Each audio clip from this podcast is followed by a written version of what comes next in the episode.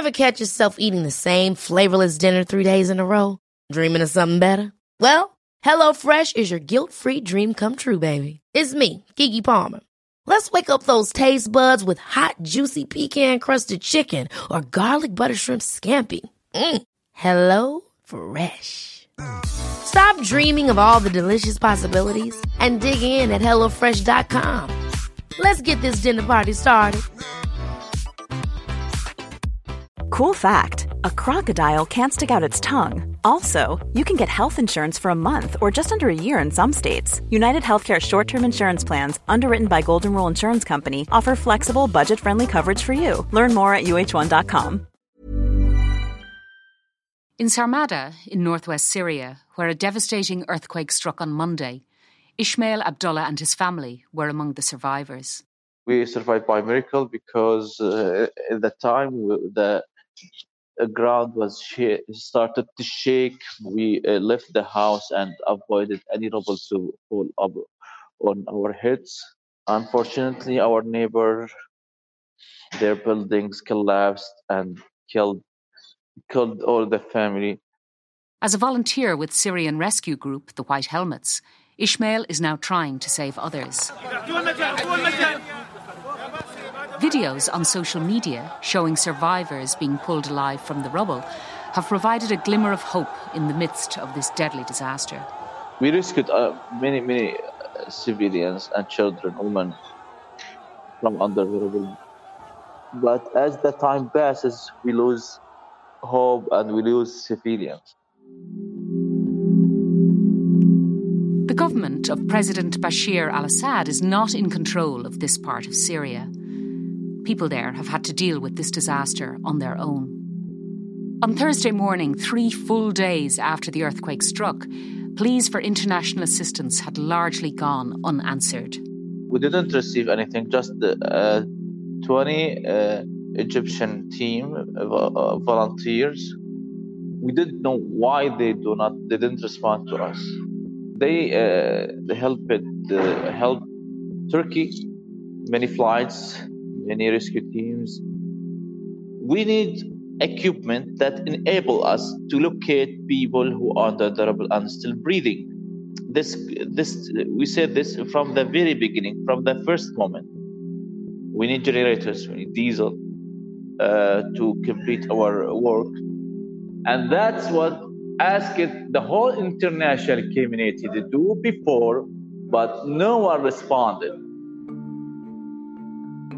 International aid has poured into neighbouring Turkey and into the majority of Syria that is controlled by the Assad regime. It took much longer, though, to come to Sarmada. For some trapped under the rubble, it could be too little, too late we don't want to be rescuers or rescue teams who retrieve dead bodies. We need to be people who rescue people alive.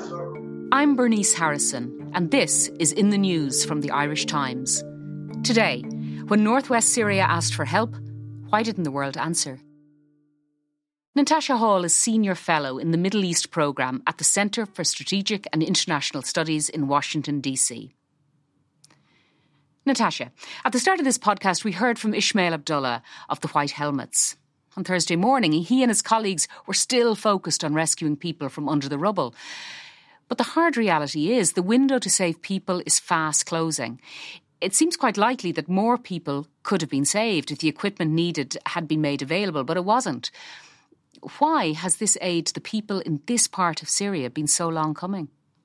Well, there are a lot of uh, logistical issues at play here. The Northwest Enclave is very heavily dependent on authorities uh, around them for supplies from abroad, for aid. Uh, they're very heavily dependent on one border crossing that's been approved by the UN Security Council to deliver UN funded aid in particular.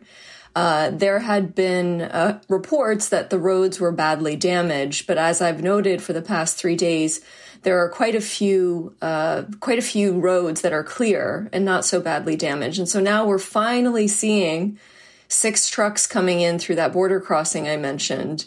Uh, but this is old aid. This is, you know, food. This was stuff that was in warehouses that they're bringing to people. This isn't sort of search and rescue equipment and things like that. And uh, t- turns out the roads weren't so badly damaged, or at least a lot of them weren't.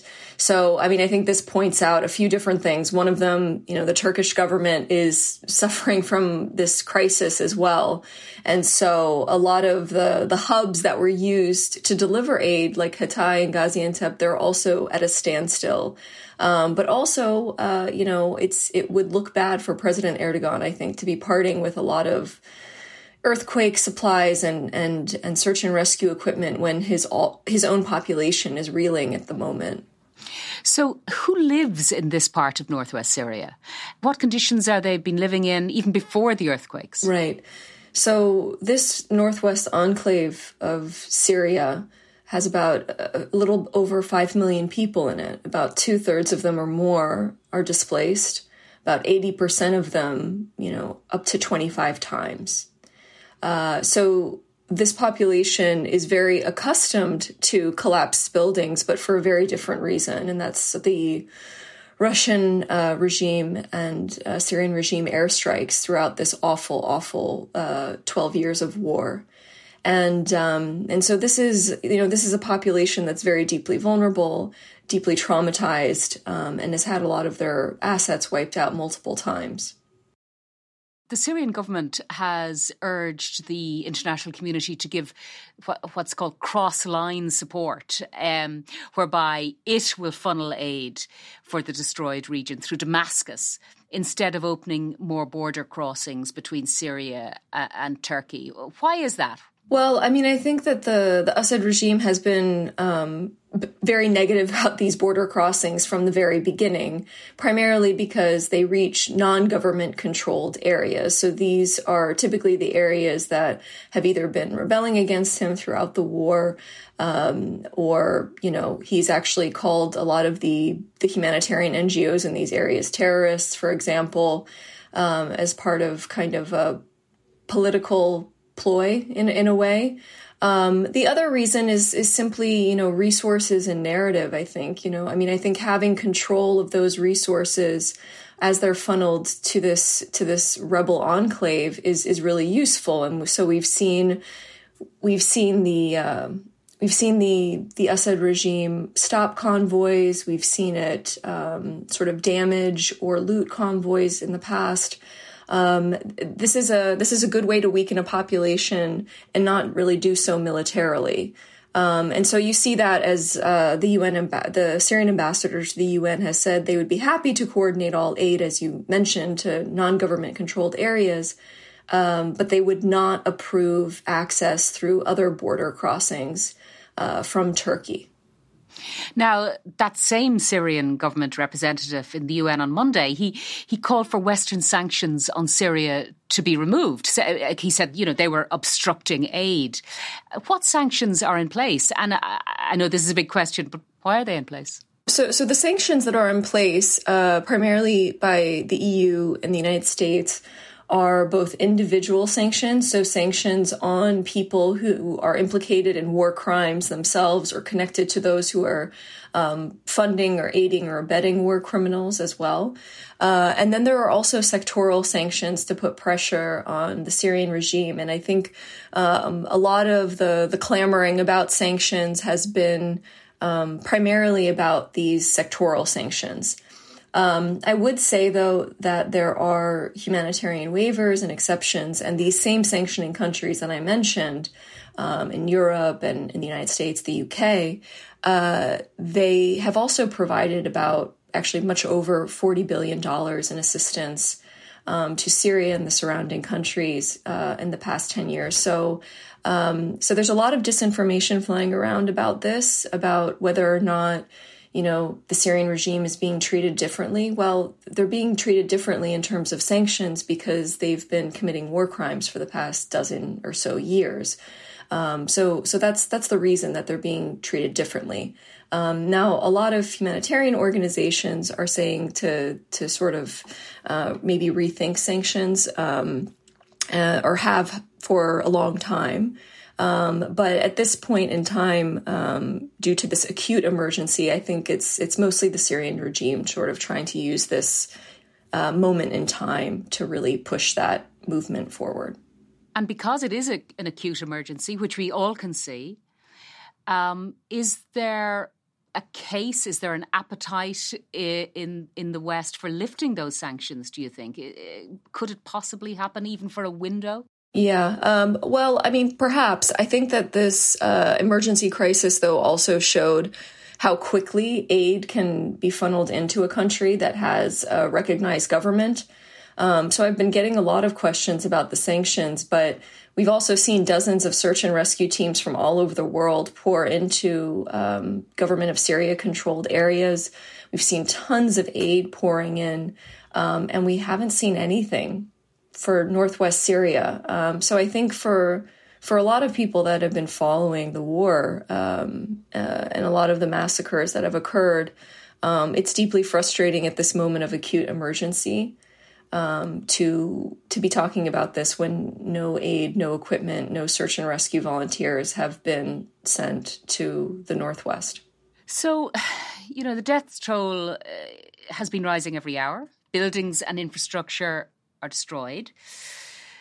So, what is Northwest Syria going to look like next week or next month, in your view? Is it going to be just the same as last month, except infinitely worse? Oh, I think that this is just another inflection point. Um, I, uh, I, I don't think it'll just be worse. Uh, unfortunately, I think that um, you know at one point Turkey was a refuge for a lot of people fleeing this war. Um, I think now every every area of control, whether it's the government of Syria or whether it's Turkey, they will be competing for resources, for fuel, for these supplies.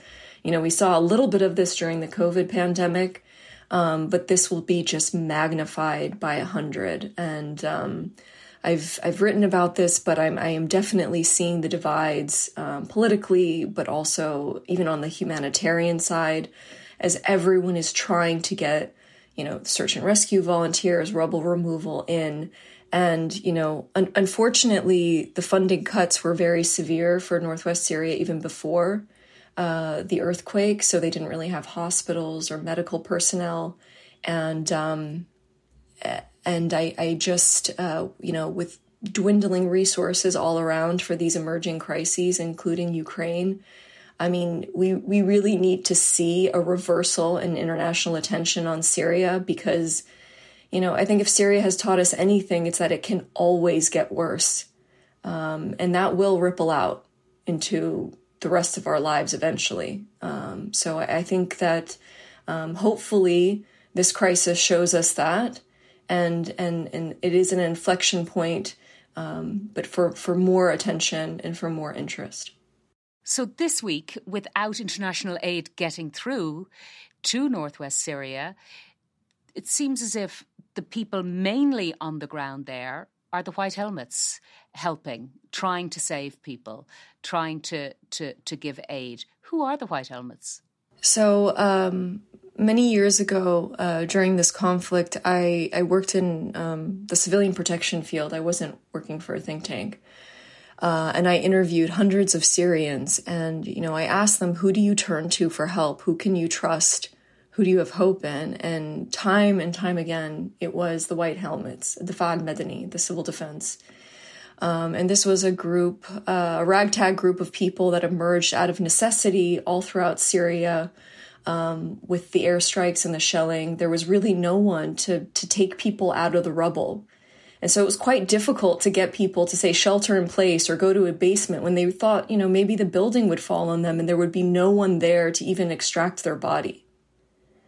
Um, so that's how it started. Um, and, and actually, and tragically so, uh, I was working with them a few years ago. They were initially trained by the civil defense in Turkey because the civil defense in Turkey has a lot of experience with earthquakes, as we know. And an earthquake and a collapsed building from an earthquake is, is very similar, of course, to a collapsed building from an airstrike or anything else. Um, since then, unfortunately, I think because of their status as, as heroes, Um, Nobel Peace Prize nominees, Netflix series have been done on them. They have unfortunately become the target of one of the most successful disinformation campaigns in history. Um, and it's it's really I think one of the most tragic things about the Syria crisis is that you don't even get room to breathe or grieve before the disinformation begins. And the disinformation I've seen already today is showing pictures of children who have been buried under rubble in northwest Syria, but claiming they're in government of Syria controlled areas, showing pictures of the white helmets rescuing people from under the rubble and claiming that it's Russian and Assad regime search and rescue workers. It's already happening again. And so I have people from Northwest Syria sending me these images just in awe that this is this nightmare is is just reliving itself over and over and over again. Um, and, and, you see it even with the U.S. State Department statements. I mean, they spend a lot of their time just batting away this misinformation constantly, this disinformation constantly.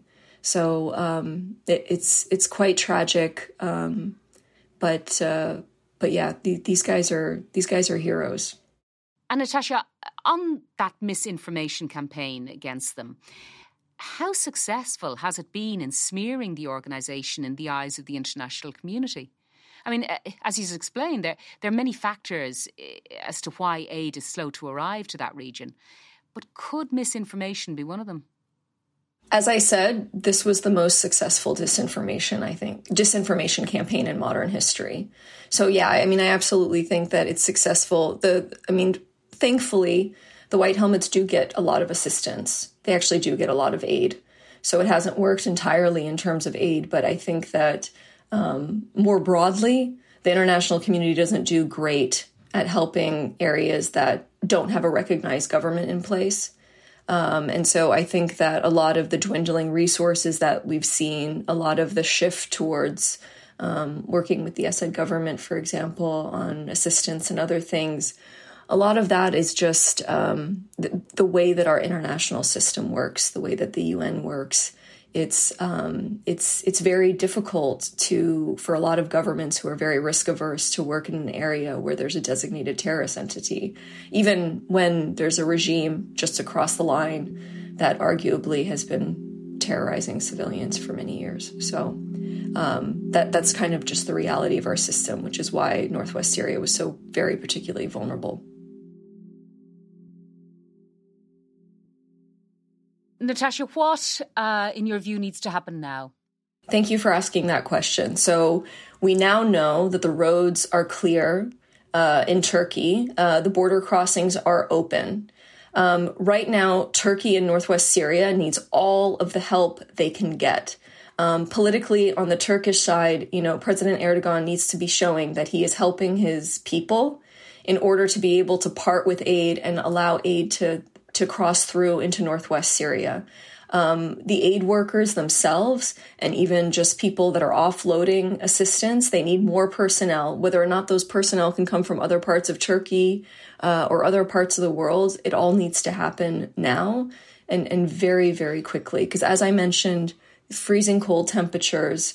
Um, I mean, we're nearing you know three three days now, so I don't know how many other um, people are have survived under the rubble, but uh, but there are a lot of people that are homeless right now, and and will need all of the assistance that they can get, um, and they need it now. So I, I, mean, there really needs to be international pressure to make this happen um, because it's logistically possible.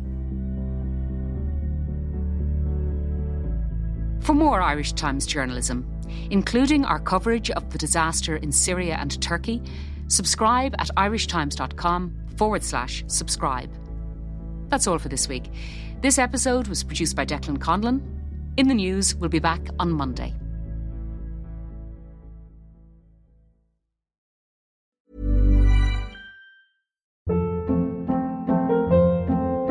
Hold up. What was that? Boring. No flavor. That was as bad as those leftovers you ate all week. Keke Palmer here, and it's time to say hello to something fresh and guilt-free. Hello Fresh. Jazz up dinner with pecan-crusted chicken or garlic butter shrimp scampi. Now that's music to my mouth. Hello Fresh. Let's get this dinner party started. Discover all the delicious possibilities at hellofresh.com.